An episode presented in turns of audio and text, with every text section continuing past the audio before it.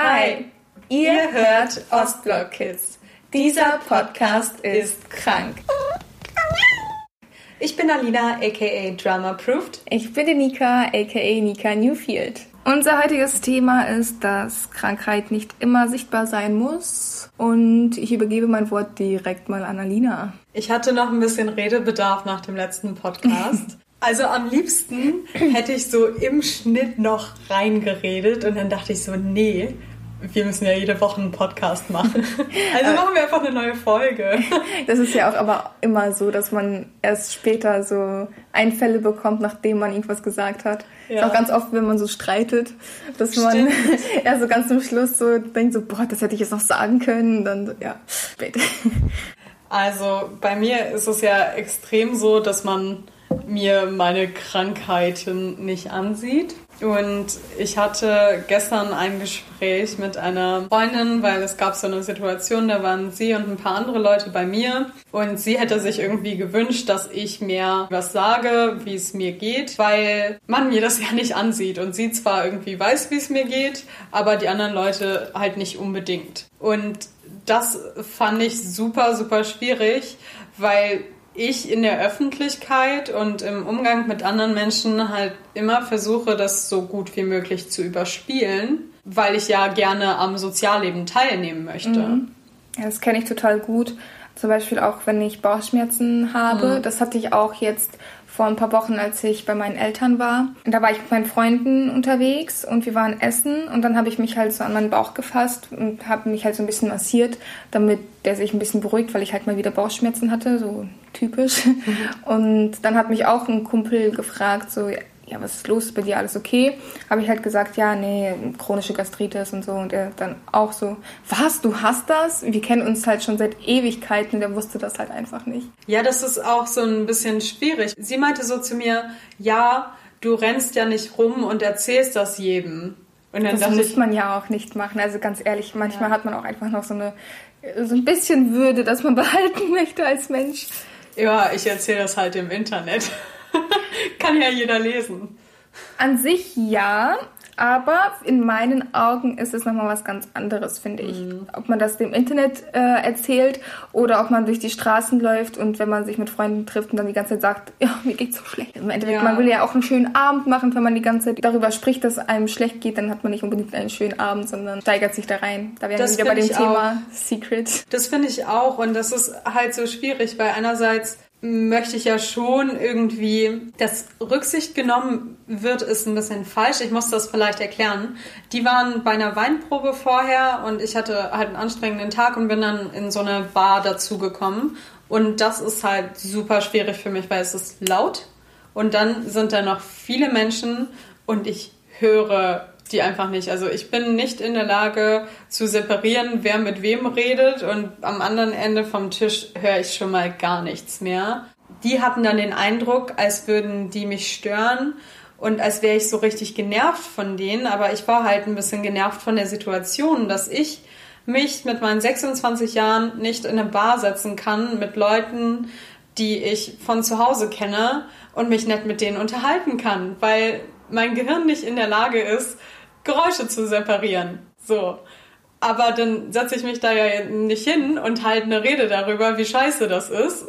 Weil, warum auch? Ja, natürlich. Also ich kann dich da komplett nachvollziehen, dass du da in der Situation auch nicht wirklich darüber sprechen wolltest, weil du hast ja so schon mit dir zu kämpfen, dass du da halt sitzt und mit denen sein kannst und so. Und dann im Inneren hast du dann halt so einen Konflikt. So einerseits, klar, du hast Bock auf einen schönen Abend mit deinen alten Freunden, aber andererseits dann auch wieder hast du diese Schmerzen oder diese, mhm. ja, dieses komische Gefühl halt einfach. Und ich habe dann was gemacht und das wurde dann als super unhöflich empfunden. Ich habe dann mein Handy genommen und mich um Instagram gekümmert. Oh, okay. Das war vielleicht nicht deine beste Idee. Ja, aber ich musste posten und ich hatte den ganzen Tag keine Zeit. Und dann wären wir halt beim nächsten Thema. Und zwar verstehen die Leute nicht. Also das war meine gute Freundin, die dabei war, die hat das dann quasi so eingeleitet. Die meinte so, ja, erzähl den Leuten doch, was du jetzt machst und das ist voll mhm. cool. Und dann habe ich so einen halben Satz angefangen und dann hat niemand mehr zugehört. Und ich dachte so, okay, das ist halt für mich super schwierig, weil ich mache da nicht nur ein paar Fotos jetzt irgendwie von mir, sondern ich zeige da mein Innerstes. Und das ist so super, super schwierig, das von mir emotional zu separieren. Das heißt, wenn jemand sich dann nicht für interessiert, den ich irgendwie kenne und auch mag, bin ich sofort verletzt was total scheiße ist, weil natürlich kann sich da nicht jeder für interessieren und natürlich kann das auch nicht jeder mögen. In dem Telefonat mit meiner Freundin war das dann so, ich meinte so, aber ich meine, das ist doch voll krass. Ich habe da diese Bilder und ich bearbeite die so, wie ich die sehe und sie so, ich weiß das, aber ich verstehe das nicht. Du sagst mir das, ich sehe diese Bilder, aber es geht nicht in meinen Kopf. Ich kann mir nicht vorstellen, dass du das so siehst. Ich kann dich da auf jeden Fall, wie ich schon eben auch gesagt habe, total nachvollziehen. Natürlich wird es immer Menschen geben, die das nicht so als Arbeit sehen, wie wir es tun, weil nicht jeder diese Arbeit im Hintergrund sieht und vor allem sieht dich niemand stundenlang an deinem Computer sitzen, wie du bearbeitest und was das eigentlich für eine Anstrengung für dich ist. Ich habe einmal zugeschaut, wie du deine Bilder bearbeitest und du musst ja teilweise deinen Bildschirm berühren, damit du einfach triffst so und das, das ist lustig. und das sieht halt nicht jeder und das ist ein Punkt, womit einfach wir zwei zurechtkommen müssen, dass mhm. nicht jeder verstehen wird, was wir beide machen. Klar ja. machen wir beide etwas komplett Unterschiedliches und bei mir gibt es da meistens bestimmt noch mehr äh, Fragezeichen. Warum zeigst du dich, obwohl du dich selbst nicht magst?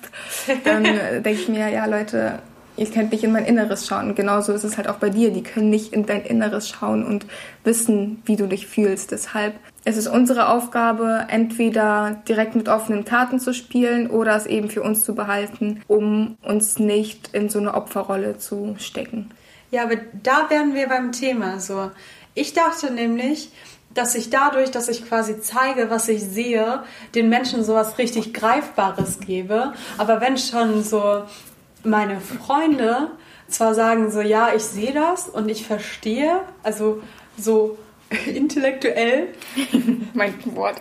Ja, intellektuell verstehe ich, dass du mir jetzt sagst, du siehst so, aber ich kann das nicht begreifen, ich kann das nicht fassen, ist das halt total schwierig. Und das ist so ein bisschen das Ding, weil ich glaube, gesellschaftlich ist es halt einfach so, wenn du normal aussiehst, kannst du keine Krankheit haben. Und das ist halt ein Problem der Gesellschaft, weil wir einfach nicht damit großgezogen werden. Dass es halt auch eben nicht immer nur das, den Durchschnitt gibt, sondern auch Menschen, die krank sind oder Menschen, die einfach andere Merkmale mit sich tragen als normale Menschen, sage ich jetzt mal. Es wird einem halt einfach immer wieder versteckt und das geht schon dabei los, dass es kaum Barrierefreiheit hier in Deutschland gibt und vielleicht auch in manchen anderen Ländern. Also klar gibt es schon teilweise echt Orte, wo man auch mit Rollstuhl und so hinkommt, aber auch jetzt nicht zum Beispiel hier, genau vor der Tür, die Borststeine. Da könnte niemals ein Rollstuhlfahrer langfahren. Und da fängt das schon an. Mhm. Find, also finde ich persönlich.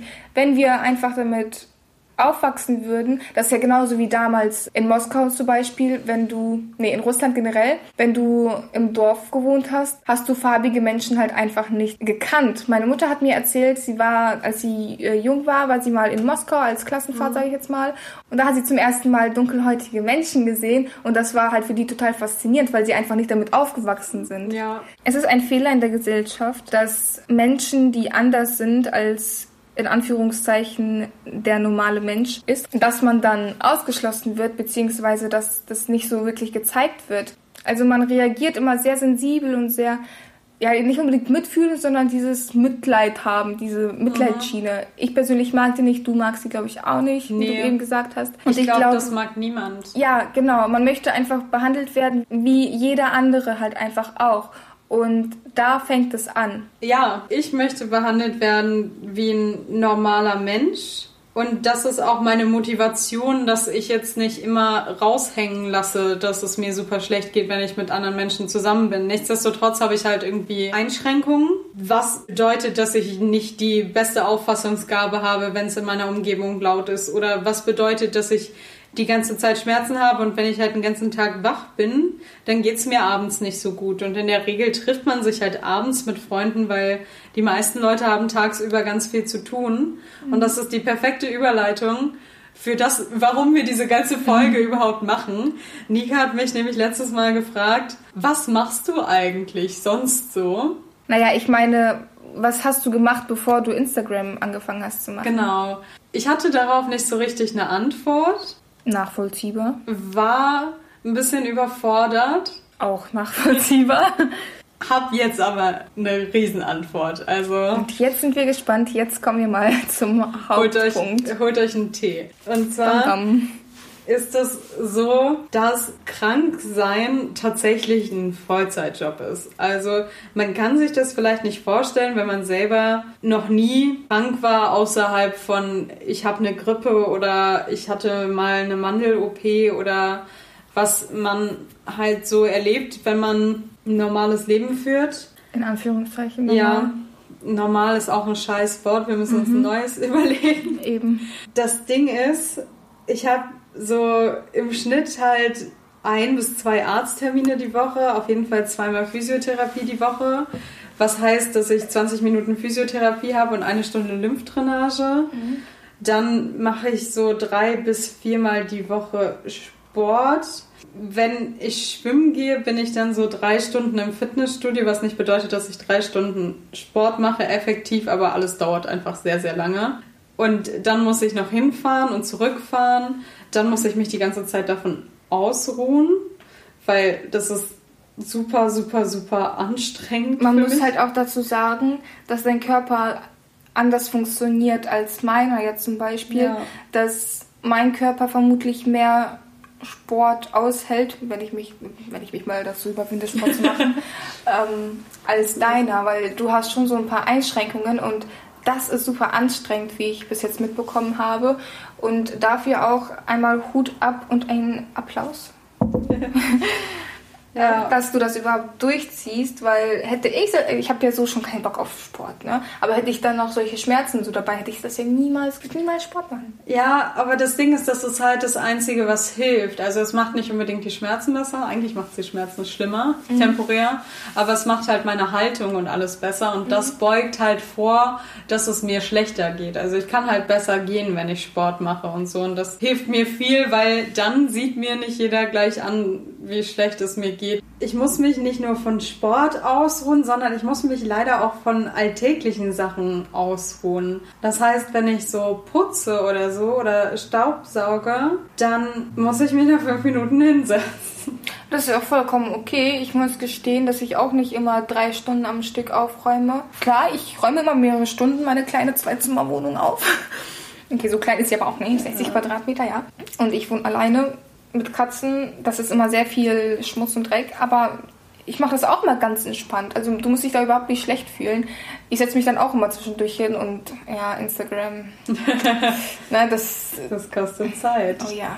Also du brauchst dir da überhaupt keine Gedanken drüber machen. Aber ich weiß, was du uns sagen willst, dass du es körperlich nicht schaffst. Ich äh, wegen meiner äh, Konzentrationsschwierigkeit wahrscheinlich. Und du aus anderen Gründen. Und dann gehe ich noch einmal am Tag einkaufen, weil ich nichts tragen kann. Und dann kommt der lustigste Part. Und zwar muss ich mich nämlich um eine Menge Papierkram kümmern. Ich bräuchte nicht nur eine Sekretärin, sondern eigentlich fünf. Aber ich habe keine. Das war schon sehr anstrengend, als ich noch gucken konnte. Aber jetzt, wo ich nicht gucken kann, ist das alles noch viel anstrengender, weil ich habe hier so eine Kiste, die ist voll mit Papieren, die nicht in meine zehn Ordner sortiert sind. Und ich habe keine Ahnung, wie ich da irgendwas finden soll. Warum sagst du mir nichts? Dann können wir das zusammen machen. Oh, danke. Hey, ist doch klar, keine Frage. Was ist denn los mit dir? Warum wusste ich das nicht? Äh, ich schäme mich für meine Unordnung.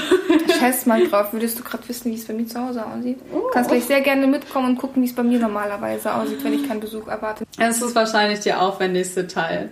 Dann renne ich nämlich noch Anwälten hinterher und irgendwelchen Ärzten hinterher, Arztbriefen hinterher, weil irgendwelche Untersuchungen, die gemacht wurden, nicht in diesen Arztbriefen stehen und so weiter und so fort. Dann suche ich mir andere Ärzte, weil Untersuchungen gemacht werden müssen. Und dann bin ich, glaube ich, bei einem Vollzeitjob ohne Wochenende. Und ich glaube, dass es etwas, was wirklich mal gesagt werden muss, weil die Resonanz, die ich von anderen Betroffenen auf Instagram kriege, ist genau die, dass die auch gesagt kriegen, so ja, mach halt mal was oder ich würde auch gern ein bisschen harzen und dann fühlt man sich ein bisschen verarscht, mhm. weil ich meine, ich hatte einen geilen Job. Ich war Schauspielerin. Ich habe mir meinen scheiß Arsch dafür aufgerissen und meinen Traum verwirklicht. Ich meine, ja, ihr habt mich nicht in irgendeinem komischen Kino gesehen oder so. Ich habe angefangen, so.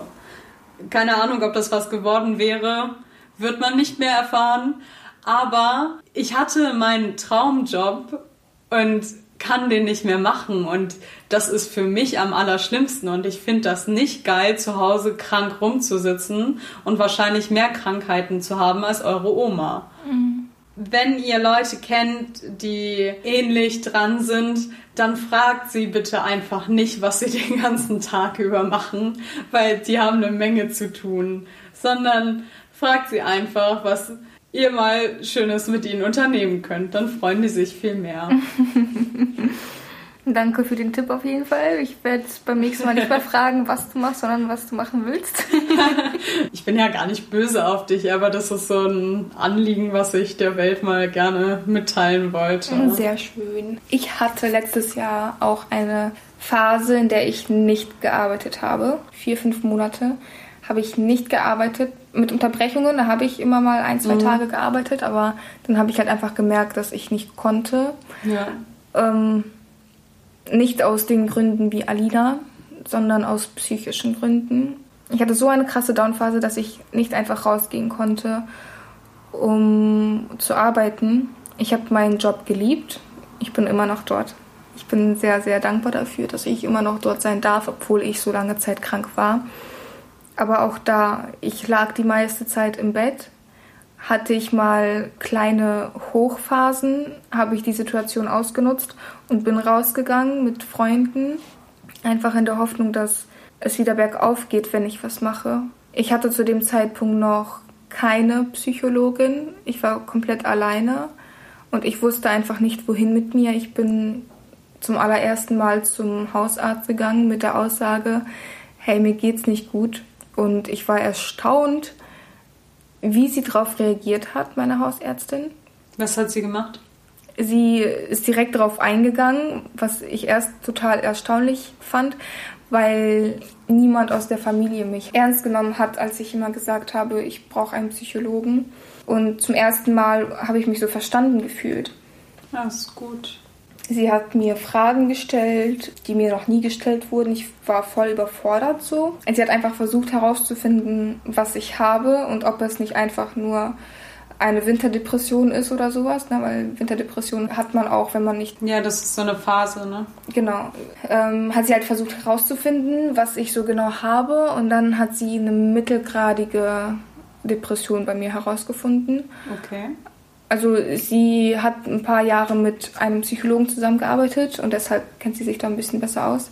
Zu meinen Gunsten zum Glück. Sie hat mir dann ähm, Johanniskraut verschrieben, eine pflanzliche Basis, braucht immer Ewigkeiten, bis es anschlägt. Bei mir hat es nicht angeschlagen. Dann hat sie mir eine Überweisung zum Psychologen gegeben ich habe drei Monate, glaube ich, nach einem Psychologen gesucht. Oh. Ist eine, ist wenig, ist eine geringe, ja. geringe Zeit. Aber ich habe auch einfach die erstbeste genommen. Ja. Weil ich dachte, wenn ich jetzt ohne Psychologen bleibe, dann kommt es noch schlimmer, als es schon war.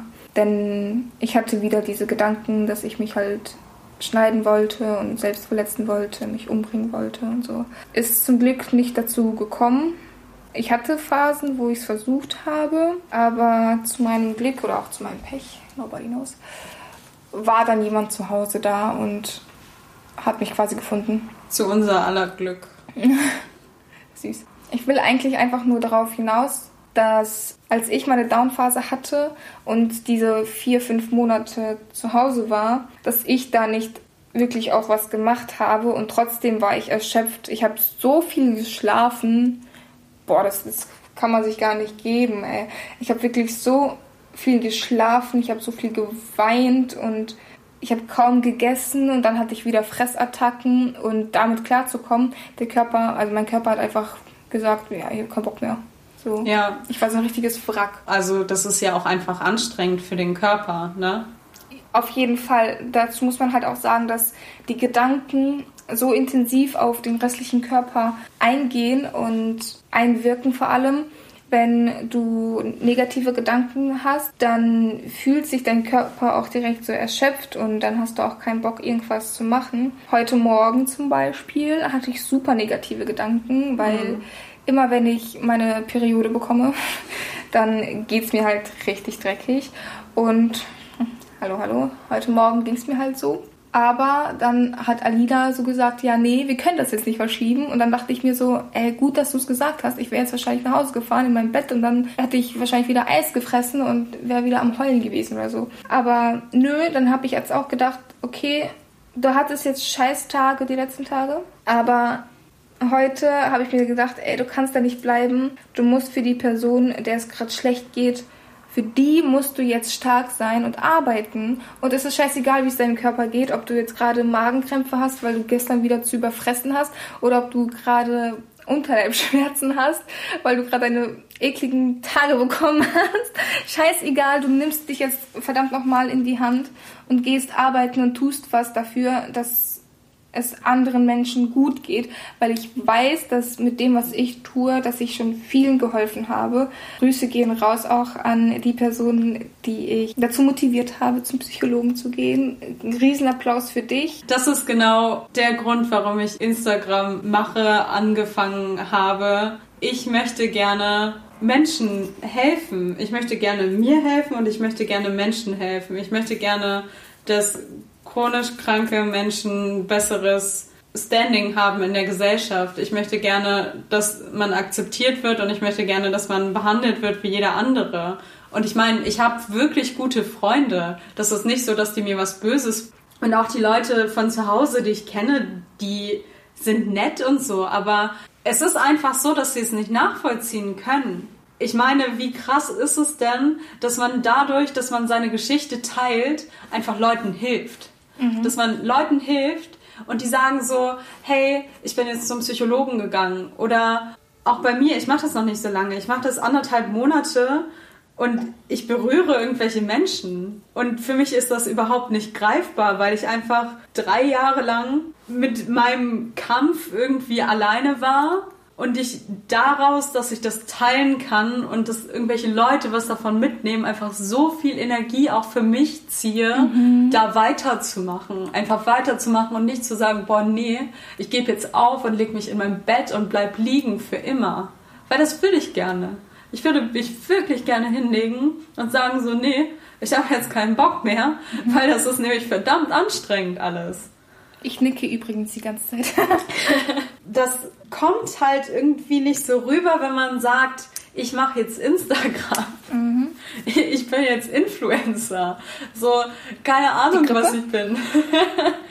genau, ich habe ich hab eine Grippe. Die habe ich gerade überwunden. Ich bin immer noch erstaunt, was für eine krasse Kraft das Internet hat und wofür man das nutzen kann. Mhm. Und es ist halt nicht nur, ich mache ein hübsches Foto von meinem Outfit. Nika macht immer hübsche Fotos von ihrem Outfit, aber die schreibt auch gute Sachen drunter. Oh, danke.